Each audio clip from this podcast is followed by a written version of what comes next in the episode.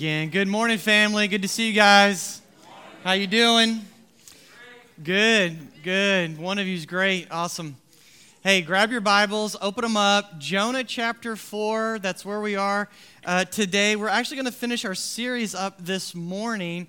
And I wanted to remind you of a challenge that we put out at the beginning of this series. It's actually a challenge we put out at the beginning of the new year. Do you guys remember what it was? Anybody? The one-person challenge, that's right. And so the one-person challenge is I challenged everyone, which, included me, right? I challenged every one of us, okay, share your love for Jesus with one person this year.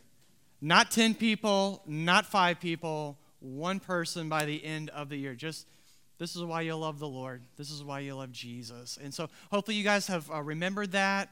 I know some of you have already been working on that, way to go, but continue to pray that God would just put that person in your life. He would open up those opportunities and just give you the joy of the Lord to share how great he is with someone else. Just want to remind you of that challenge since we're so early in the year. One of our elders, Dale, is going to have our scripture reading this morning. We're going to start with the last verse in chapter 3.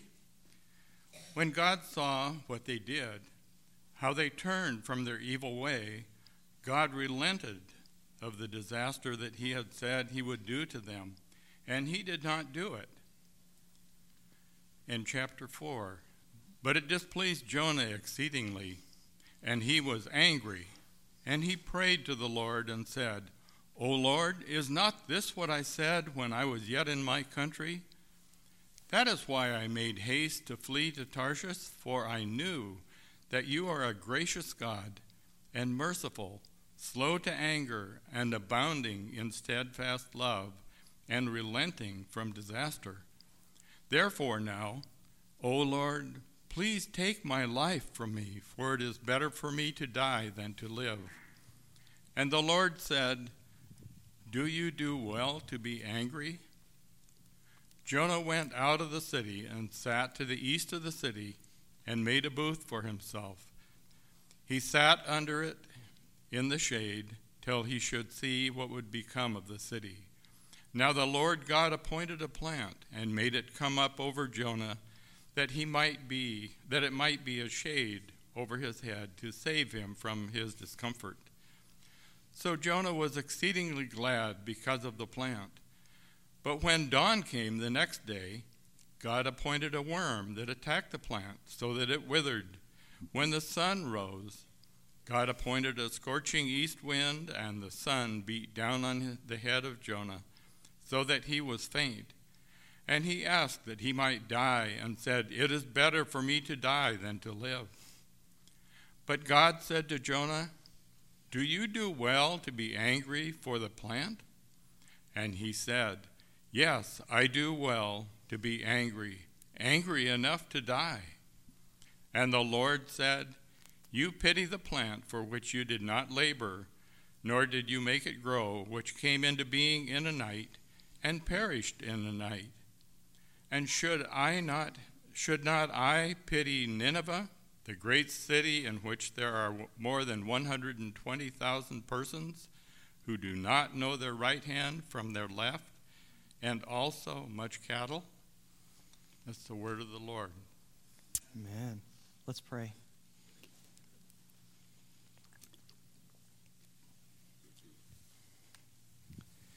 God, we thank you for your word to us. We thank you that you are a gracious and compassionate God. God, I ask that you would open our hearts today to hear you speaking to us as a church, as your people, and that you would help us listen. We love you. Amen. When was the last time you heard one of these phrases, what goes around, comes around? You heard that lately? How about this one? The chickens have come home to roost. You sleep with the dogs, you're going to get fleas. You heard that one? although they are just expressions, they really do cut to the heart of human expectations on how we think life should operate. We generally have this innate belief that what happens in our day-to-day life should be just. Things should be fair for things to operate properly. If we do bad things, we should get bad results. If we do good things, we should get rewarded. We should get results. This is generally how we think. And in general, that kind of thinking pretty much works, right? Things pretty much operate that way. But what happens when you are undeniably, you're the best on the team, and you get ranked third or fourth maybe? What happens when you put in the most hours at work, but someone else gets the recognition and the raise? What happens when everyone else is enjoying the snow and a warm, cozy house, and you've been out without power for 4 days, and their lights are on, my light's not on? What happens when that happens? I'll tell you what happens. We get angry, right? Can we just be honest? We get real angry when that happens. I mean, don't we really just want to shout at somebody, that's not fair? That's just not fair. That's not right for that to happen. Well, you know what, guys? It is one thing when life's not fair, but it's a little different when God's not fair, isn't it? What about when God in his sovereignty has distributed gifts and, get this, blessings to our enemies? What about when that happens? Well, that can take us to a whole different level of anger, can it not? Amen. Amen. See, here's what we're going to find in the text today in Jonah chapter 4. To be angry about God's grace will destroy us if it is left untreated. To be angry about God's grace will destroy us if it is left untreated. And what is so great about our God is that God is not willing to lose even one of us. Isn't that wonderful? God actually wants us to understand his compassion for the lost so that our communion with him will be even sweeter and even deeper. This is our God. You see, this morning we're going to look at how God helps us understand his compassion for the lost. And he does this by revealing that our anger is less noble than we think it is.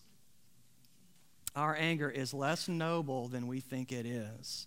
Before God can help us care about what he cares about, God has to address our anger. And how he does this with Jonah is that he asks him a very simple, but it's a very bothersome question in verse 4. Dale just read it. God asks, do you do well to be angry? He asks it twice in the chapter. He asks it on the front end, and then he kind of circles back around and asks it again at the end. Do you do well to be angry? What God is doing is he's getting Jonah to analyze his anger, as it were. Jonah feels supremely justified in just how angry he is about God's grace, and he needs to question that anger just a wee little bit. And you know what? So do we. We need to analyze our target of our anger. We need to analyze our target. Check this out in verses 2 through 4 in the text. And then he prayed, Jonah prayed to the Lord. He said, "O Lord, is this not what I said when I was yet in my country? This is why I made haste. This is why I was quick. This is why I was quick to flee to Tarshish, for I knew that you were a gracious God, merciful, slow to anger, and abounding in steadfast love, and relenting from disaster. Therefore now, O Lord, please take my life, for it is better for me to die than to live." And the Lord said, do you do well to be angry? Jonah lists off a well-known formula for the character of God. He's kind of paraphrasing this formula. It's found in Exodus and in the Psalms, and it's all over the Bible. He's talking about God's mercy, his love, his patience, his graciousness, his long-suffering. That's a phrase we don't use much anymore. I love that phrase. God's long-suffering. These are all characteristics of God that we normally praise God for, amen? And we sing songs about it. You're great. You're loving. And it's forever. We just think about it. These are good characteristics for anyone to have, but especially a person like God to have, who is so powerful. And Jonah uses them as a rebuke against God. Did you catch that? I knew it. I knew you were going to be like that. You're always like that. Jonah has become so consumed by his anger, both towards his enemies and towards God, that the very essence of who God is no longer is a comfort to him. It ticks him off. He is angry about who God is. You see, the sweet things about God have become characteristics that he hates. I hate that you're so compassionate, God, to people. And that has severely strained his relationship with God, so much so that he is willing to walk away from God to the point of asking him to die. Just kill me. Your compassion on my enemies is killing me. I can't stand to be with you anymore. So let's push the pause button just a second on Jonah. I mean, I'm kind of getting a little rough, I know, on Jonah. But consider ourselves. What can we do when we find ourselves struggling with this kind of blinding anger? What do you think? Well, I think Jonah shows us that we need to analyze the target of our anger. A good place to start is just by simply asking us this one question when we find ourselves angry. Who am I really angry at? Now, I know who I say I'm angry, but who am I really angry at right here, right now? You know, many times we are not merely angry at a person or at a people group. I mean, that's what we might say. We claim to be angry at who they are or what they are doing, but many times we're really angry at God and who he is. We need to look at that. We think to ourselves, I don't know, maybe you haven't, but I have. God, how could you let them live? How could you let them do that and live? I don't understand that. I'm angry at you about that, God. God, why do you let them stay in power? Why they got to be my boss? Why do you continue to let them have a microphone? They're influencing people. Why don't you shut that microphone down? Why are you letting that go on? Why do you let them get away with these things? Why do you continue to let them bother me? I obey you, I follow you, and you won't punish them? I feel like I'm getting punished. I hate you for that. I'm angry about that. Don't we think this way in our hearts? Guys, we've got to recognize the one that we're really angry at before we can walk forward in God's peace and understand his compassion. God's confronting us with this in his word. If you're angry with God, I plead with you, you need to take that up with God first before you take that up with that other person. Jesus said something kind of like that, didn't he? Take the log out of your own eye, and then you'll see more clearly. Take the speck out of your brother's eye. Our anger is less noble than we first thought. We need to analyze our temperature as well of our anger. Analyze our temperature. The last verse of chapter 3, and then we'll go to verse 1. When God saw what the Ninevites did, how they turned from their evil way, they repented. God relented of the disaster that he said he would do to them, and he did not do it. Verse 1, but it displeased Jonah a little bit. No, it displeased Jonah exceedingly, and he was angry. It's almost like the writer's like an emphatic, right? There comes a point when our anger morphs into quiet, smoldering coals of malice, brothers and sisters. In this verse, in verse 1, the Hebrew literally says, but to Jonah it was a calamity, a great evil. the English has kind of softened it a little bit. But to Jonah, it was a great calamity, a great evil what God did. Jonah saw the salvation of his enemies not as a victory for God who is compassionate, but as a disaster and an act of evil on God's part. You didn't bring disaster on my enemies. That is a disaster. That's a calamity, God. And by the way, the word that's used here for anger means to burn with anger or to be inflamed with anger. It's like a raging fire that's on the inside of us. It's just growing. It's just eating away at something. Jonah is not merely angry on principle, though he claims that he is. Jonah's anger has devolved into a full-blown, hot malice towards his enemies and towards the God who dared show grace to them.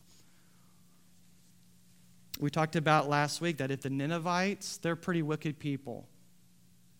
The Ninevites, if they had a creed, it would be fear no man, show no mercy, right? Yet that's exactly what Jonah is displaying here, is he not? But even more so, he didn't fear God, and he wants God to show them no mercy. Jonah wants them to burn like he's burning. He wants them to feel it. Guys, look at me. Look right up here. Malice does not desire justice. Malice desires destruction. And we need to get that right. Malice doesn't desire justice. Malice desires destruction. When we embrace malice in our heart, we are completely out of step with the nature and character of our God. And by the way, we are in danger of being destroyed by it ourselves, right? Is Jonah not in danger of being destroyed? I'm so angry I could die. I'd rather die. He's got just destructive thoughts, right? It's a big deal. Guys, we live in a society that does not know how to live among people with deep differences. Have you noticed that? Malice has become normalized. It's normal now. Writing malicious things about our opponent is normal now. Saying malicious things about people that we don't really like or agree with, that's normal now. It's almost expected. We don't want to engage our opponent. We want to discredit them and to destroy them so that they will shut up and be quiet. Why? Why is that? Could it be that our anger has morphed into malice? Just asking the question. And could that be because we no longer see them as made in the image of God, bearing his likeness? That's actually part of God's argument in the plant that he created. It's an argument from creation. It's the imago Dei, that he's a creator in their creation. Jonah cares about a plant that he didn't create and he didn't work to sustain. How much more should God have the right to care about the animals and the humans that he created, which are far more valuable? Jonah's malice has blinded him to the fact that God has the right to care for all that he creates. God has the right to care for all that he creates, particularly those that are made in his own image and likeness. They may not know it yet, but that doesn't matter. They're still made in his image and likeness. Brothers and sisters, listen, we cannot follow the pattern of the world. We got to be transformed. We cannot follow this pattern that would teach us that we need to seek the destruction of our opponents. As Christians, we must lead the way. We must be countercultural and go a new way and lead the world. We got to do this by believing what it says in James chapter 1, verse 20. For the anger of man does not accomplish the righteousness of God. The anger of man does not produce the righteousness of God. It produces something, but not the righteousness of God in the world. We must be a church that engages opponents in a very winsome and attractive way. Do you know what that means? That means able to argue while you're smiling with them. Because the world says those Christians, they're against us and they want to destroy us. And we're not. We're against them in some ways because we're for them. We're for them. We must not be shrill or malicious, even though they may be malicious to us. We must be different. Amen? We must be different. It matters. We must show by our actions and our word and our tone to the world that we do not seek their destruction like they think, but rather we seek their salvation. We want them to be saved and be reconciled to the God. And that starts by believing that our opponents have value simply by the fact that they're made in the image and likeness of their Creator. That is part of what it means to be pro-life. We're for their life. They're made in the image of God. If we cannot cleanse our hearts of malice, guess what, guys? Our witness to an unbelieving world will be destroyed. We'll be destroyed along with it. We got to get this right. We got to have that kind of culture. Our anger is less noble than we think when we analyze our inconsistency as well. Look at verse 6 here. This is interesting. Now the Lord God appointed a plant and made it come up over Jonah that it might be a shade over his head to save him, What was the purpose of the plant? To save him from his discomfort. So Jonah was exceedingly glad because of the plant. God miraculously causes a plant to shade Jonah from the scorching sun, the hot wind. Most scholars think that it was a vine of some sort, or I think in the King James it calls it a gourd. So it's some kind of a vine that grew up. The vine is a great blessing to Jonah. It brings him so much comfort, and Jonah's very happy about it. In fact, he's deliriously happy, okay? He wants to write a song about the vine. He's so happy. He's standing under the shade. Oh my, it's like, and it's, by the way, it's the only time he's ever been happy in the book. Did you notice that? He's been pretty much like really mad since verse 1. And he's just excited. He wants to celebrate this vine. But his happiness doesn't last long because the plant doesn't last long. When God destroys the plant, Jonah gets angry about it. He's back to getting angry again. Look at verse 9 and through 11 here. Very interesting. But God said to Jonah, do you do well to be angry for the plant? And he said, yes, I do well to be angry, angry enough to die. And the Lord said, you pity the plant. That word literally means you have compassion for the plant. You have compassion for that plant for which you did not labor, nor did you make it grow, which came up into being in a night and perished in a night. Should I not pity? Should I not have compassion for Nineveh, that great city in which there are more than 120,000 persons who don't know their right hand from their left hand? Oh, and also many cattle. He cares about the animals and the people in this place, all that he's created. In an act of kindness, God removes his blessing from Jonah to help him see just how inconsistent his anger about God's grace really is. The vine is an illustration for Jonah and for us to help us see this fact. God uses the death of the plant to basically say, okay, Jonah, all right, you're talking to me again. Great, let's talk. Let me see if I get this straight. You pity, and you have the right for you to care about a plant that you didn't create and you didn't sustain it, but it's wrong for me to care about 120,000 people that I did create and I do sustain their life to this very day. Am I getting that right? That logic right?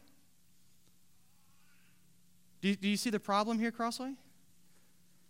Jonah's upset that a vine died. He's really angry that a vine died. This is the first time in the whole narrative that Jonah shows any compassion towards any living thing, by the way. And it's a vine. It's a vine. It's a vine. I don't even care about vines. God wants to show compassion not just to a vine, but a huge city full of people. And through this vine, he's giving Jonah a chance to see just how ignoble and inconsistent his anger really is. It's just not that noble of anger. Let me rephrase for us what God is asking. God's simply saying, so here's the deal. It's good for me to show you grace with something that's simple, like shade. It's good for me to show you grace through something simple like shade, right? But it's wrong for me to show somebody else grace with something more profound like life. You see, what it really comes down to is that we are all for God being gracious and compassionate and slow to anger and abounding in steadfast love and relenting from sending disaster when we need it. Right? That's me. When we blow it, when we need it, and when we're on the hook, we'll just bask all day in God's cool, shady forgiveness and comfort, right? But we don't want God to be that way to our enemies. Well, they don't deserve it. They deserve God to be a God of justice. Do you see what's underneath this? Do you see what's underneath the anger, brothers and sisters? I'm trying to kind of pull this up to the surface a little bit. We want God to be our God of grace, not their God of grace. We want to own God. We want to put our little brand and our little mark on God. And he's our God, and he's not your God. And God says, no, you don't put my brand on, your brand on me. I put my brand on you. I circumcise you in your heart. You don't circumcise me in my heart. I'm the Lord of all. God looks at us and he says, really? Really? Do you do well to be angry? Come on, let's talk. You see, we will not understand God's compassion for the lost until we see that our anger is really less noble than we think that it is. But we also need to see something else that's critical. It's really important too. We must see that God's compassion is more generous than we realize. I'm afraid that we also may be at a place where we're just not stunned by grace anymore. Jonah's rage is so intense and instantly relatable that it's easy to overlook something that's very important: God's unbelievable restraint. Did you notice that? It's probably hard to see past the fuming smoke of the anger, right? God is unbelievably restrained to Jonah. Jonah is talking to God as if he's an equal or something, like he's his peer or something. He's just tearing into his creator. He's rebuking God? Are you kidding me? This is incredible. In this particular scene, God is willingly absorbs the condemnation and the hot fire that Jonah blasts him with, and he responds with just a gentle question. Just a question. Jonah goes off on a tirade, and God responds not with 10 times a tirade, just a question. You do well to be angry? Just asking a question. Wow. In fact, God has been showing a disobedient and unhappy Jonah compassion and restraint throughout the entire book, right from verse 1. God provided a storm to pursue Jonah. God provides a fish to save Jonah from dying and freezing to death in the sea. God actually decides to hear the prayers of Jonah from inside the fish and saves Jonah from the fish. God hears his prayers, but more than that, God saves him from his enemies when he sends him into enemy lines and gives him great success at his job. Jonah is being quick to be angry against God. Remember what he said? This is why I was quick to flee. This is why I was in a hurry to flee. Jonah has been nothing but quick to be angry to God, and God has been nothing but be slow to be angry at Jonah through the whole book, from start, middle, to finish. This is a picture of how generous God is with us with his grace, family. God does not ration out his grace in little teaspoon increments to us. He pours it out in 50-gallon drums. He's not afraid of wasting it like we are. In this final chapter here, God gives even more grace to a servant. He provides a plant. He provides a vine to save his servant, Jonah. And get this, through the life of the vine, Jonah is saved from the burning heat. And through the death of the vine, he is saved.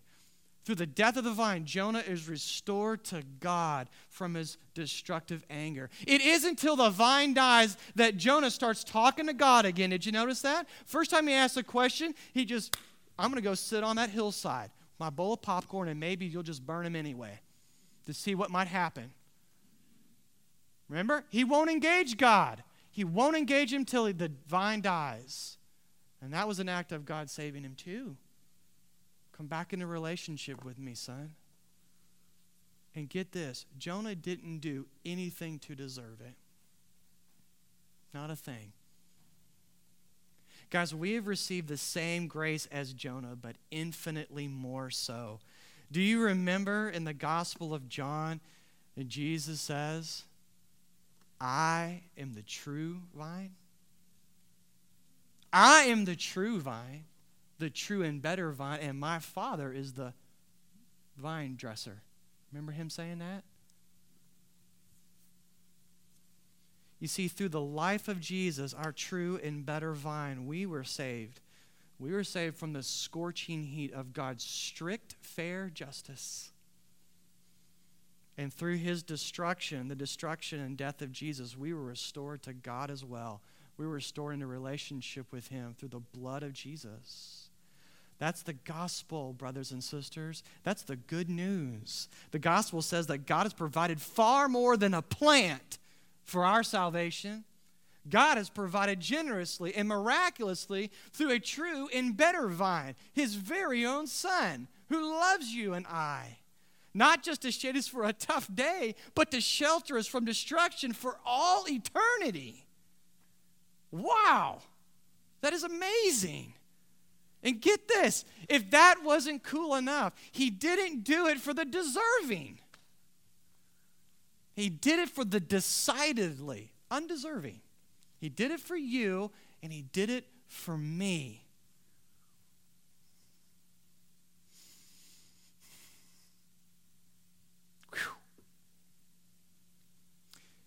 You see, when we were being destroyed by our own anger and our self-righteousness against our enemies, God did not let us go on into destruction and just let us burn. He was not willing to lose us. God showed us compassion, and he rescued us at the cost of his own Son. And guys, when we see just exactly how compassionate God has been towards us, it helps us understand why God wants to be compassionate to the lost and even our enemies.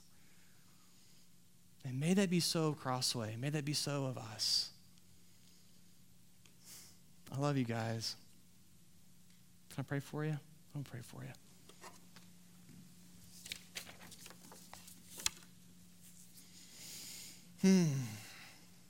Oh, Jesus, Jesus.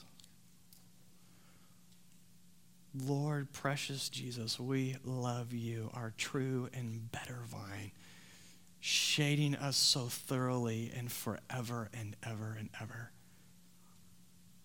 Thank you. Thank you for letting the Father cut you down so we wouldn't get cut down. thank you for how much you loved us and how much compassion you showed on us. God, I pray that the gospel would get inside of us and it'd start moving the furniture around in our heart and what we really want and what we want the most. It would change our wants. It would change our desires. It would change us. Lord, let your compassion seep into us, not just so we feel good, but so that we might be able to do good to others. Lord God, I pray that you would open us up to the lost. You'd start with me, open me up to people. They think differently and believe differently than we do. And Lord, that we would seek their salvation. That we would pity them even as you pitied us. We'd have compassion on them even as you had compassion on us. So Lord, would you do that now through your word, by faith, and in grace. In the name of Jesus, we pray. Amen.